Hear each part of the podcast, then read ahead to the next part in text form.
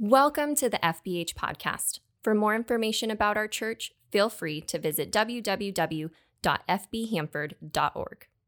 Flip over to James chapter 5. If you have a device, you can click open to, to James chapter 5. And we're going to be wrapping up this series uh, today, uh, since next week we're launching into our, uh, our Christmas series. Um, and in James 5, James, uh, no, no surprise here, uh, James has some, uh, some pretty harsh pretty harsh words for all of Jerusalem, uh, but he comes down pretty hard on a very specific group of people here uh, in general, specifically the rich people who were not giving.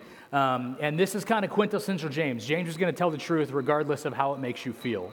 And um, if you read, if you have read through the book of James as we've been walking through it, he just kind of lays it out for everybody to, to play it out in a sense. He's just like, hey, this is what you should be doing if you call yourself a Christian. He's going to tell the truth. And this was apparently known even while he was uh, alive as well, that this guy was all about not just writing what was right or saying what was right, but doing what was right, regardless of what it cost them. And we're going to see that at the very end of everything. But the same tone that he takes in the book of James is the way that he actually lived his, lived his life. And so, as you're flipping to chapter 5, I just want to take a second and make you think where is it that you personally place your faith? Where do you place your faith? And the reason I ask that is because I think if you're a Christian, you're probably going to say the Sunday school answer, and maybe that's going to come to your mind. Well, the right answer is Jesus. The pastor wants me to say Jesus right now. Where do I place my faith? I place my faith in Jesus. But I think if we're being honest with ourselves, we would probably recognize that we oftentimes place our faith everywhere possible before it is that we reach out to Jesus. I mean, think about any time that you maybe have a loved one who is sick or, or, or like severely sick. Man, your prayer life goes to the roof all of a sudden when you have no control over what it is that you have going on, right? Why? Because you can't rely on yourself anymore. I think if I'm if I'm talking about myself, like where do I place my uh, my own faith? I think I place my faith in my own ability to get things done. And that's why I tend to get so so stressed out when things are are not going the way they're supposed to go. That means I have failed in some area. At least what's the way I make my make myself make myself think. Because I've taken my faith and I put it into my own hands rather than in the hands of Jesus, the hands of the, uh, of the body of Christ. I think I can do everything on my own. And that's where I place my faith and my ability oftentimes to do things. Because um, I know that if I do it on my own, then I know that I'm either going to do it correctly or I only have myself to blame. Right? And so it was, uh, my wife and I were actually joking about this very thing. We're on our way up to, to Atwater for, for Thanksgiving. And so we're driving up, and, and there was a person going 40 miles an hour in a 55 mile an hour zone. Come on, man. I'm trying to be thankful, and that's what you're doing. You're driving 40 in a, uh, in a 55, and it's incredibly frustrating, especially since we're trying to get to my mom's house on time. Because if we're not there on time, who else is going to sit on the couch and watch football? You know what I mean? And so, uh, and so I told Sarah, I said, like, if everyone just drove like me, we would be fine. This is the conversation we have. If everybody drove like me, we'd be fine. And she said, What do you mean drove like you? It's like, well, I, like what I mean is if, is if, if everyone just drove correctly, we would be fine right? And so, uh, like, that's just the way I think. Like, I, like, most likely, I am driving the, to, to the best of anyone's ability to drive.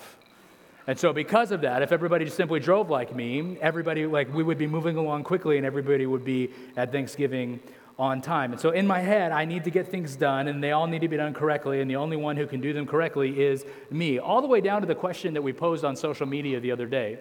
Um, we posed a question on social media. We listed nine Thanksgiving food items. You may have seen this online. And we said, get rid of one Thanksgiving food item.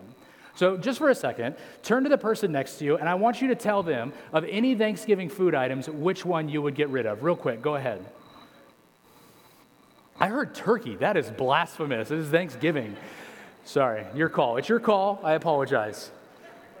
So tell the person, okay, now really quickly, I want you to tell the person next to you why it is that they are wrong. Because the reality is, is, is, is oftentimes, even in things like this, things that are completely and totally subjective, things that don't matter at all, that you think, that at least I think to myself, no, you are absolutely wrong in your assessment.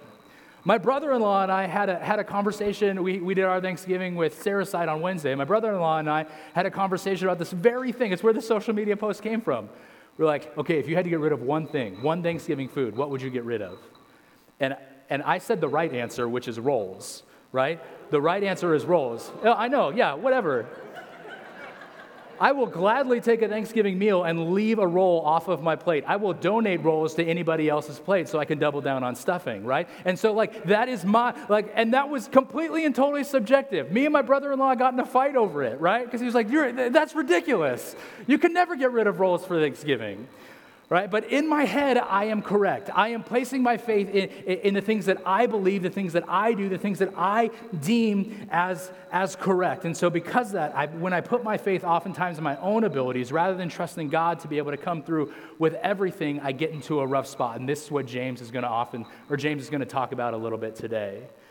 And maybe you're like me. So I want you to think about it for yourself. Maybe you're like me, and you, you, you that is true of you. Maybe you've placed your faith somewhere else, though, as well. Maybe you've placed your faith in money.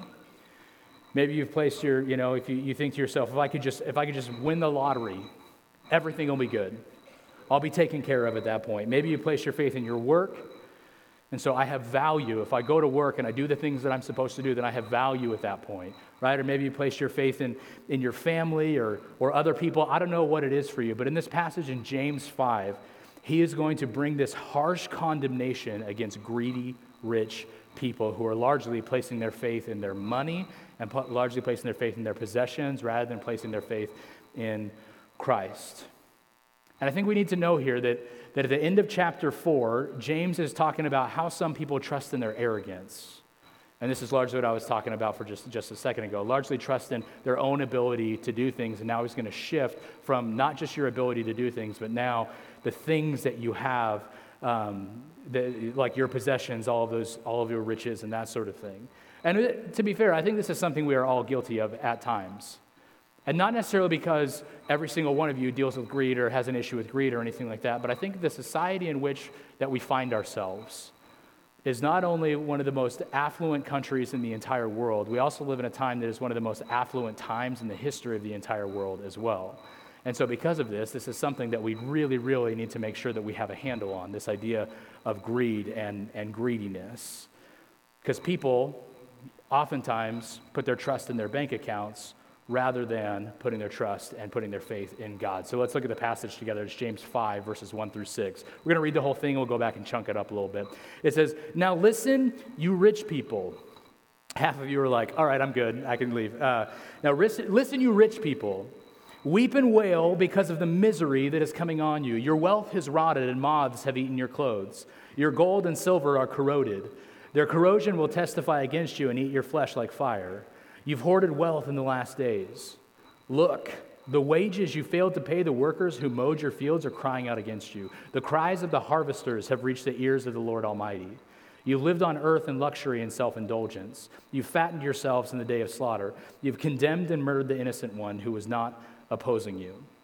So James is pulling no punches here. James is like, hey, this is the way things are, are going to go down. He straight up condemns these people.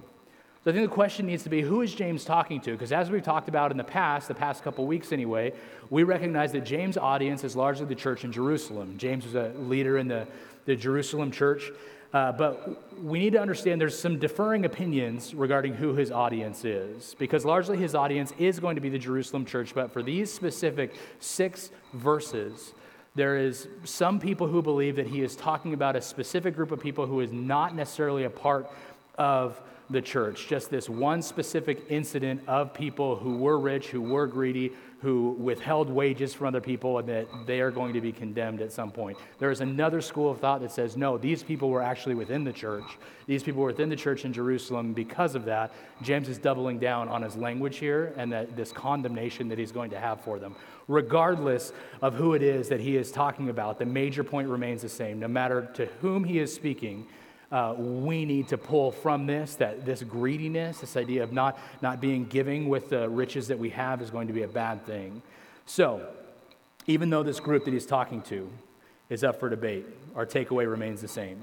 James is not taking lightly to people who are greedy, and that's what we're going to see in a very real way. So, greed is one of those sins, by the way, as we continue to get into this. Greed is one of those sins, by the way, that oftentimes kind of has to be self diagnosed. Greed is one of those sins that you can kind of just tuck away and no one can really see much of it. Right? Because we are all very tight lipped about our finances, about our money, about how much we give, about all of those different things, right? And some of that's really good, and some of that, though, can be unhealthy, right? If this is a sinful thing for you and you are not confessing that sin to other people that are in your life, people maybe who are in your small group, your family, whatever it may be, then this sin can largely go unchecked. We need to make sure that we are not struggling with this idea of greediness at all, because it has to be this idea of self diagnosed. And we're, like I said, we're close, close lipped about, about all of these things. I don't know if this necessarily, this piece falls into the greed category or not, but last year we got all of our boys' bank accounts for Christmas. It's like, here's a bank account, 20 bucks in your bank account, right? And we want them to, you know, learn to manage money. And the reality is, is uh, I kept wanting to give the boys money for chores that they were doing that I didn't want to do, right? Like any good father would.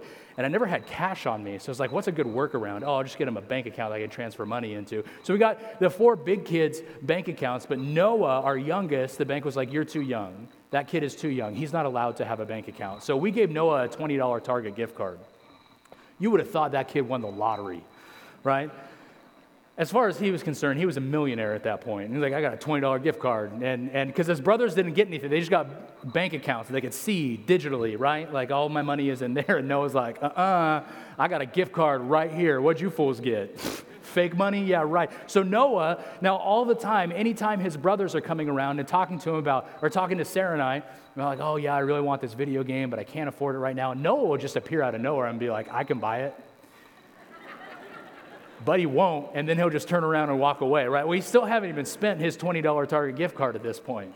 He thinks he's a it's, it's absolutely ridiculous, and over and over, like it just tends to tends to keep keep happening. He just wants people to know I have the ability to use my money, but I'm actually not going to use my money. I'm going to hoard it over you. And greed itself, unchecked, if that continued unchecked, that in itself will actually lead to misery. Greed leads to misery, which I think is an interesting takeaway because oftentimes, like I said, we think to ourselves, if I can just have a little bit more money, if I can just have a little bit more money at the end of the month, then finally we could get out from under our bills, we could pad our savings account a little bit, we can just be more comfortable. And we think to ourselves, well, money, like, that is just gonna, that's gonna lead to that comfort. But James is actually saying it's actually just gonna lead, lead to misery. You might have been thinking to yourself, wait a, wait a minute, I see a lot of greedy people who get more and more wealth for, them, wealth for themselves and, and push and shove their way through life in order to get more and more. And they don't, they don't look miserable. Actually, they look really happy in that nice new shiny car. This is what James says in verse 1. Again, it says, Now listen, you rich people, weep and wail because of the misery that is coming on you. Weep and wail because of the misery that is coming on you. James says, These miseries are coming. They're not here yet, but they are coming. And these people are taking comfort in what they have now. They are finding this idea of kind of a false comfort and false satisfaction through this greedy consolidation of wealth or greedy consolidation of riches, not realizing that one day they are going to be facing misery. That's what the, the pursuit of riches this is like self dependency, the self self pleasure is at some point going to fail everyone because it is sinful. Let me say it again, maybe in a slightly, slightly easier way to understand. Hoarding your money is sinful if you're a Christian. Instead, we should turn to God and, and, and be, be humble in the way that we act, right? James 4, we were in last week in verses 8 and 9, it says, Come near to God, and he will come near to you. Wash your hands, you sinners, and purify your hearts, you double minded. Grieve, mourn, and wail. Change your laughter to mourning and your joy to gloom. James is saying we need to be able to mourn over our sin, including if we are being greedy. Any sinful inclination we have in us, we should mourn over that. And so we should seek this humility and God's way for us. So James is telling his readers here listen, misery is coming upon you because you have sinfully sought out your own pleasure and have rejected the way that God wants you to go. So then you look at verses 2 and 3 then. Well, if misery is coming, what, what, what does it mean? Well, it says, Your wealth has rotted, and moths have eaten your clothes. Your gold and silver, silver are corroded. Their corrosion will testify against you and eat your flesh like fire. You have hoarded wealth in the last days. So James says, Look, all you have, all of it, it's all going to fade away. It is currently now fading away. This little kingdom that you have built up on earth because of look at all of my riches, all of that wealth, all of those riches are fading away. You know, like when you get when you get a new pair of shoes and you're, you're like really proud of how nice your shoes are, right? I got a new pair of shoes uh, like a month ago, six weeks ago, something like that, and they were like bright, like gray and like white, like the white on the bottom. Like I was walking through on Wednesday night, and a couple people actually said something about like how how oh new shoes, huh? And like I'm walking like this because I don't want to get a scuff on them anywhere, right? Like I look like that creepy guy back in the kids kids wing. Then I'm just like walking around like like this. And you don't want to walk across the grass because you don't want to get dirt on them, right? You don't want to run in them because you can't get a crease on the top because then all of a sudden none of these things are nice. But then something fateful happens one day. One day, you scuff your shoes. And man, that is a miserable, miserable day to, to scuff your shoes. And everything, everything still works. Everything is still functional. But after that, you don't care anymore right? You're taking the path of least resistance at that point. You don't care what your shoes look like anymore. Oh, it's just another scuff that I'm going to get. And that leads to, well, it doesn't matter if I mow the lawn in my shoes, it's going to be fine. And then you have green stains on your white new shoes, right? At least that's what I had when I was in junior high. Everything that we accumulate for ourselves, even those things that we like we have incredible amounts of pride in, every single thing is wasting away everything will completely and totally waste away. Every single deal you got two days ago on Black Friday, which may or may not have actually been a deal, all of that is going to waste away. And James says that even their gold and their silver, it will one day waste away. And those are precious metals. Right? He says that the very fact that these things are wasting away is a witness to those who have trusted in their material possessions and not in God. James saying, Look what you've trusted in. It's dying away. You've banked on this bringing you happiness. You've banked on this bringing you security, and it is going to fail you 100% of the time. Even though they have stored up for the last days, their riches will do nothing for them at the very end, is what James says. Their greed will fail them when it comes to eternity.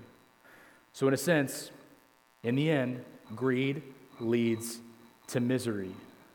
But again, it seems like one of those, those invisible sins, something that you can kind of hide from almost everyone, but God sees it. Look at verse, look at verse 4 then. It says, Look, the wages you failed to pay the workers who mowed your fields are crying out against you. The cries of the harvesters of the harvesters have reached the ears of the Lord Almighty. Trying to hide it? God hears it. God sees it. God knows exactly what it is that is happening when we selfishly pursue greedy riches. In fact, he sees all things, right? So we even talked about last week. God's omniscient. He knows all things. He's omnipresent.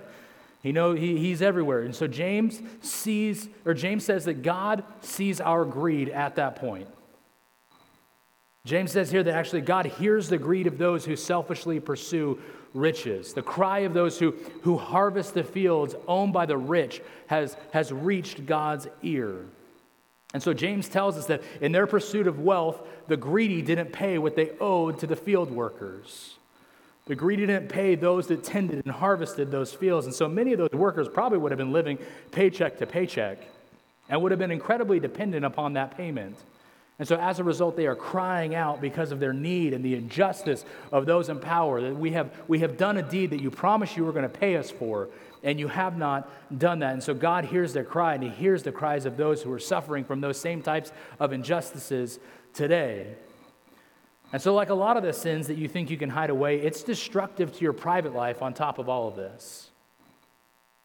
It's destructive to your relationship with God. I think greed is like that. I think spite is like that. I think envy is like that. These sins that you can just kind of stuff down. It's your own attitude, it's in your own heart, it's in your own spirit that you're kind of wrestling with these different things. And it leads to these actions maybe that you would put forth that normally maybe you wouldn't put forth. I think the biggest one, though, honestly, if I'm being completely honest, is the idea of sexual sin, especially pornography.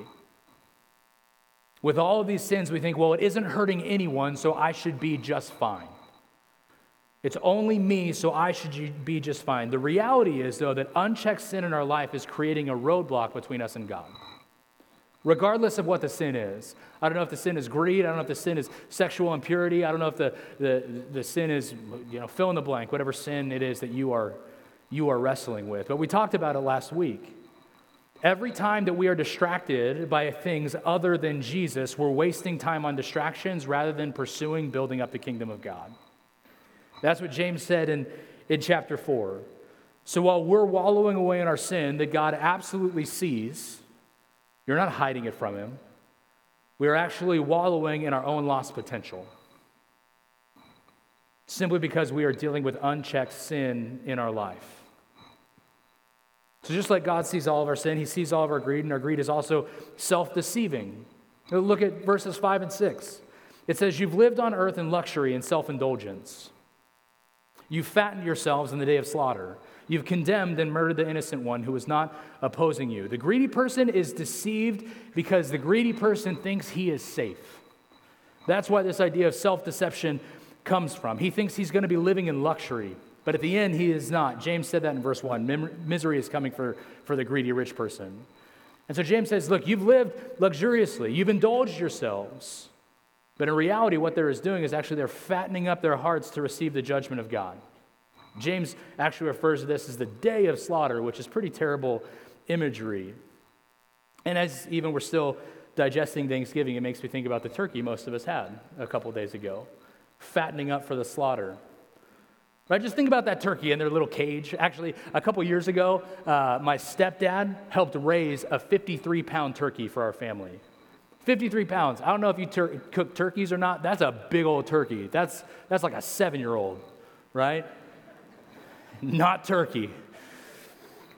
Like it was so big that we legitimately had to cut the turkey before we cooked the turkey because it didn't fit into the oven correctly, right? I mean, it was huge. And so my, my stepdad would go, and it was at his friend's house, so his friends primarily took care of it and raised it and all that stuff. And he would go and he would help feed it and like say hi to it. I don't know if he said hi to it or not. I don't know if you give it a name to a turkey that you're about to kill, but but he brought that turkey back and man it just like it had he cut its talons off as they were as they were you know and um, brought the talons. They were like eagle talons. It was crazy how massive this turkey's feet were. So I can just imagine this 53 pound turkey just strutting around in the turkey pen, right? Like thinking to himself, I am getting so, like, where is my next meal coming from? Pushing aside the other little turkeys, like, I am safe.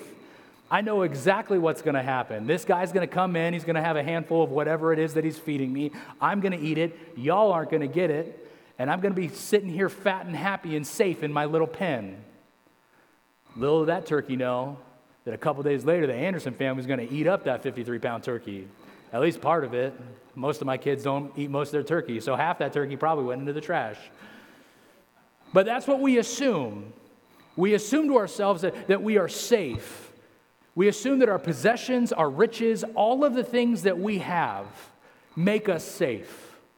We depend on those things.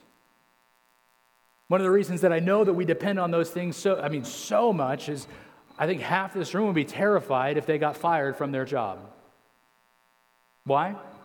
Because they don't have the money coming in in two weeks or the next month or whatever it may be. We depend on those things. We have oftentimes put our faith even in those things. So, just like the turkey was fattened up for the slaughter and maybe for it to be a better meal or a better sacrifice back in the day, James says that the greedy are fattening up their hearts to be more ready for the judgment of God. And we think, we think we're safe, but God will judge them. And the more they indulge in that greed, the more appropriate his judgment is upon them or us. So finally, James talks about a couple more couple more things with these people. He says that they have condemned and murdered the righteous. And this is where many people think this may be an isolated incident outside of the Jerusalem, church. There was actually a murder that was committed because of these, uh, because of this mistreatment. So, as I said earlier, a lot of these laborers um, uh, of the rich probably depended on every last penny that they received and probably underpaid right? Uh, and probably easily skipped over. And as a result of this lack of payment or some other form, maybe of harsh treatment, some of them apparently died. At least we can kind of infer that. And so James says to the greedy rich people, You're responsible for their death, and God sees it. Why? Because you, you've hoarded your wealth, because you want to be greedy. And so greed is self deceiving. Greed will make us think that, that everything is okay that we are secure and that our happiness can be obtained by gaining more and more and more material possessions. But James says that, that our greed leads to injustice and sometimes even murder. Not only that, but God sees that and he is going to judge us for that. So the question then becomes how then do we combat the sin of greed? How do we move forward from there? The first thing we need to recognize is that while you can establish healthier habits, you can never defeat sin in your life. That's Jesus' responsibility. And he does it way better than you could ever do it anyway. He went to the cross to take on your sin of greed. He went to the cross to take on your sin of envy. He went to the cross to take on your sin of pornography or lust or whatever it may be. It is done and it is taken care of if you have come to a saving faith in Jesus. But if you have come to a saving faith in Jesus, you also need to recognize that it's your responsibility to choose to follow him every single day of your life, becoming more holy, becoming more like Jesus. The theological term for that is being sanctified. So I think we combat greed on one level we can combat greed by recognizing that your money, your riches that you have been blessed with is not yours in the first place. Psalm 24 1 reminds us of that. The earth and everything on it, including its people, belong to the Lord. The world and its people belong to Him. So all of your stuff, all of your Christmas presents, belong to God. Your bank accounts belong to God. Your spouse belongs to God. Your family belongs to God. Your kids belong to God. The earth and everything on it belong to the Lord. So your riches are not God's, or are not yours. They are God's. And when we, when we begin to recognize this, it's a whole lot easier to combat greed on a second level, which is giving your riches away. Everyone as a Christian is responsible to being, to, to being extremely generous with the riches they have and refusing to hoard those things, refusing to be greedy with those things. And it's everybody's responsibility, not just those people who, who are more affluent or anything like that. I think a lot of times there's kind of like this misconception in, in church or misconception in people's minds that think, well, when I get more money, I'll be more generous. Nope. That's not how it works. That's not how it works at all. God even says, when you're faithful with little, He'll give you much. So, how is it that you are being generous with what you currently have? Yeah, maybe you're making making 10 bucks a month. Congratulations. That's illegal, but you're making 10 bucks a month. Cool, give a dollar. Why? Because that dollar isn't yours in the first place, it's God's. And guess what? The other nine, it's also not yours, it's also God's. So steward that accordingly. That's what our goal should be, right? To be, to be abundantly generous with our money, to bless other people over and over and over again. That's what our goal should be. Not just if you're rich, but wherever it is that you are right now. And throughout this book, James is warning us many people are going to pretend to follow Jesus, and we are deceiving ourselves. We think to ourselves, oh, yeah, I love Jesus so much. Show me your savings account. We are living like the world, not like followers of Jesus. And again, in this, we're not sure if James is speaking to greedy people from the culture at large, if he's speaking directly to greedy rich people inside the church of Jerusalem. In either case, we have to be cautious we don't end up as they did, because the consequences to that are devastating. We can't simply claim to be a Christian and foolishly think that everything will be that everything's going to be okay. Right? Our responsibility is to actually profess Jesus, is to actually believe in Jesus, to really live that out. And, and going back to what I said at the beginning, if you look at the life of James, that's what this guy did. Not just in his writing, but in his life. As we wrap up this series in James, I want to I want to tell you quickly how, how James died. Right? And I said last week that, that James is one of the reasons that I am confident that Jesus is who he says he is. Uh, James was the brother of Jesus. For those of you who weren't here last week, we talked a little bit about that. James, the brother of Jesus. I think you'd be pretty hard pressed to find somebody who would die for his brother lying about being the Savior of the world. But that's exactly what James does. James didn't believe Jesus was who he said he was when he was alive. It took the physical death, burial, and resurrection of his brother in order for James to believe it. And so, beyond that, I took a, took a little bit of a deeper look at his death as well. And this is what I found. And this is largely church tradition and that sort of thing. And so, some of it's reliable. This is not Bible. Okay, so I want you to know that this, this is historical documentation. Okay, but some of the things I found was James was actually known as James the Righteous in a lot of circles. And in order to be someone who's righteous, you don't just talk about being righteous, you actually talk about it as well as walk, walk it out as well. So, your word is your bond sort of, sort of thing. He was actually so righteous that the religious elite of the day actually used to ask him his opinion of who Jesus was. And history actually tells us that, that he would say, Jesus is the Savior of the world. So after a while, James' influence, man, it became so strong that even some of the rulers of the day believed in Jesus because of James which of course horrified the scribes and Pharisees. If you're new to church, the scribes and the Pharisees, these guys are the, always the ones who are at odds with Jesus. They're Jewish, they believe in the law, they don't believe Jesus coming in, that Jesus is going to be the savior of the world or anything like that. So there's like this rivalry between Jesus and the Pharisees going on.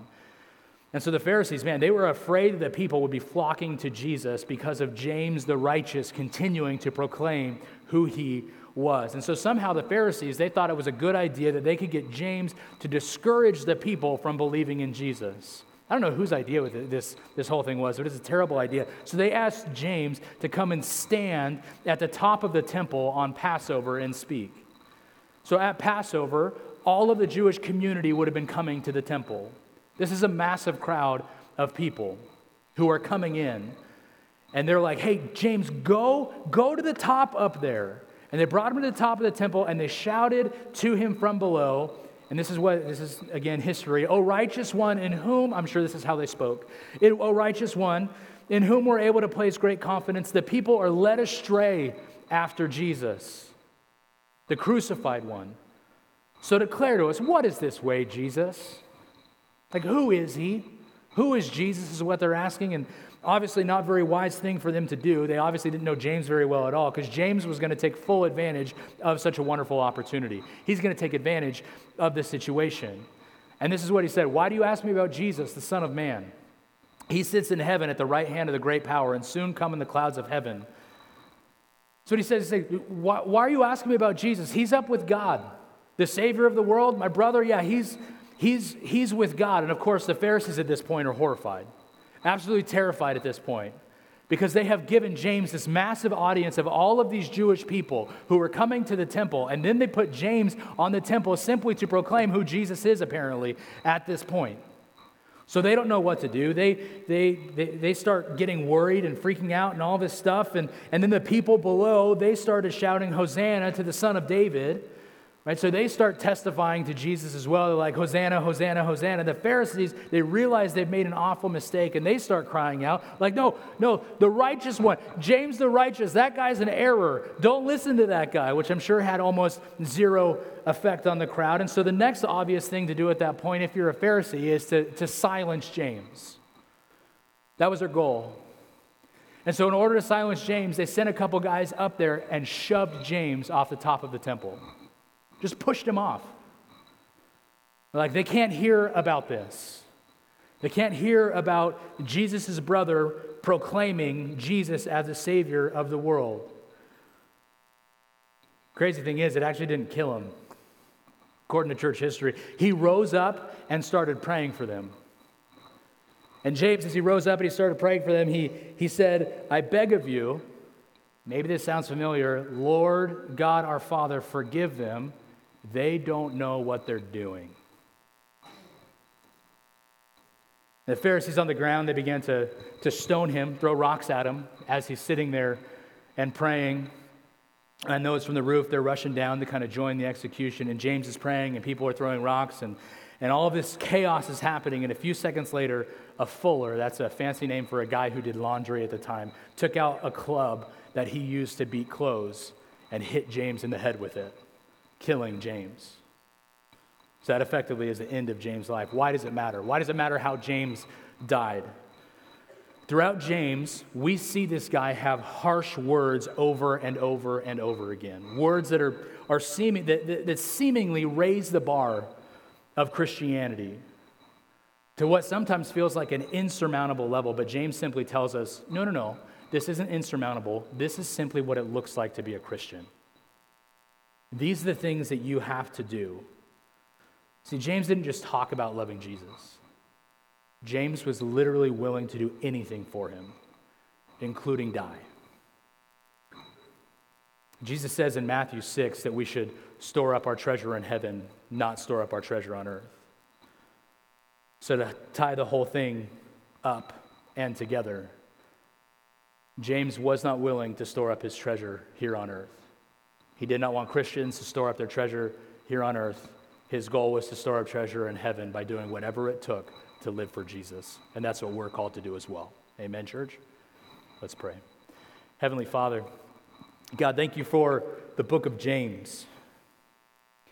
And thank you for not even raising the bar, just putting a bar in place that we are supposed to be able to hit as your followers. And so, God, I pray that we would take his words, and maybe it's words about greed and money. God, maybe it's words about being humble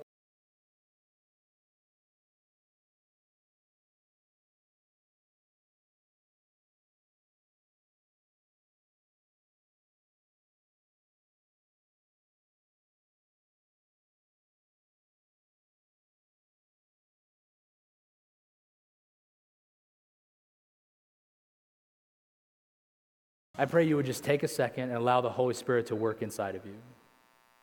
Allow the Holy Spirit to illuminate the things in your mind, the things in your life that you are struggling with. And maybe it's greed. Maybe it's white knuckling that money, white knuckling your pocketbook. Maybe it's pornography. Maybe it's lust. I don't know what it is, but I just pray for just right now, for just a second, just grieve that sin and apologize to God.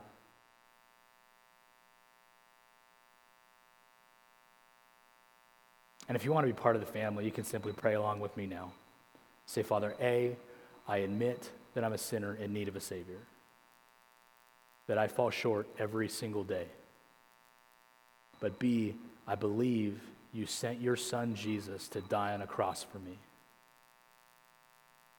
to take my sin,